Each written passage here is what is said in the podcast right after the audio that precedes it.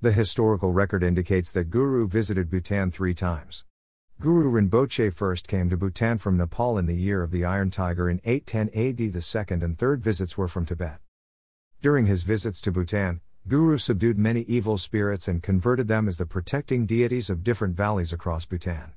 He also meditated and blessed many places as sacred sites of pilgrimage, nays, throughout the country and hid many kinds of treasures as tear to be rediscovered in future by Tertons, treasure revealers.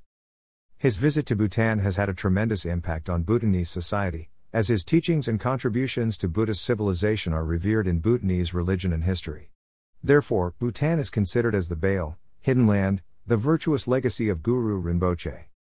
During Guru Rinpoche's first visit to Bhutan in the 8th century, he blessed two sites, one in Bumthang and the other in Trongsa. The two holiest places blessed by Guru Rinpoche during his first visit to Bhutan are 1. Kurji Lakhang.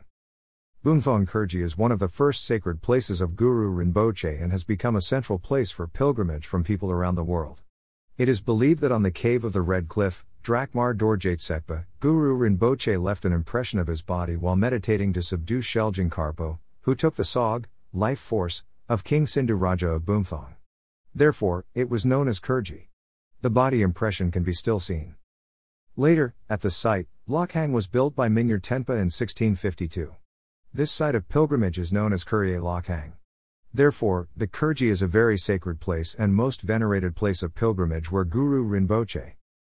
The Kurji is located at the Drakmar Dorjait Sekpa, the red cliff of stacked scepters, 5 kilometers from Jakar town. It takes only 15 minutes by car to reach Kurji. If you visit from Kakar Lakhang, Kurji is 2.5 kilometers away. The Kurji Lakhang is only 1 kilometer from Jambe Lakhang. There are three main temples namely Guru Lakhang, Sampalun Drup Lakhang, and Kagon Forsam Lakhang. The oldest, Guru Lakhang was built in 1652 on the site where the Guru meditated, the second temple where he left his body imprints, and the third added in 1984.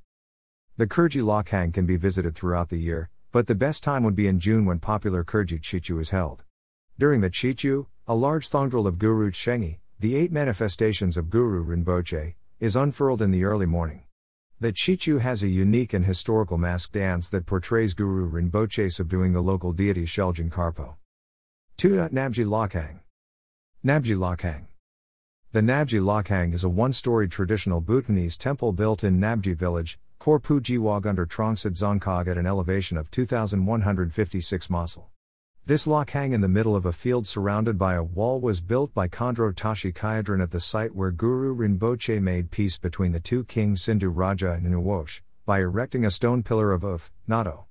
A stone pillar of the oath is still found standing inside the temple as the main relic with the handprints of Guru Rinpoche, King Sindhu Raja, and King Nuwosh. To visit the historic Nabji Lakhang, drive till the road end at Nabji Primary School. The school is 115 kilometers away from Trongsa town. From the school, hike up for half an hour to reach the sacred Nabji. If you are an ardent trekker, you can also reach Nabji from Riatala, which is on the route between Trongsa and Zhemgang. You can visit Nabji Lakhang any time of the year.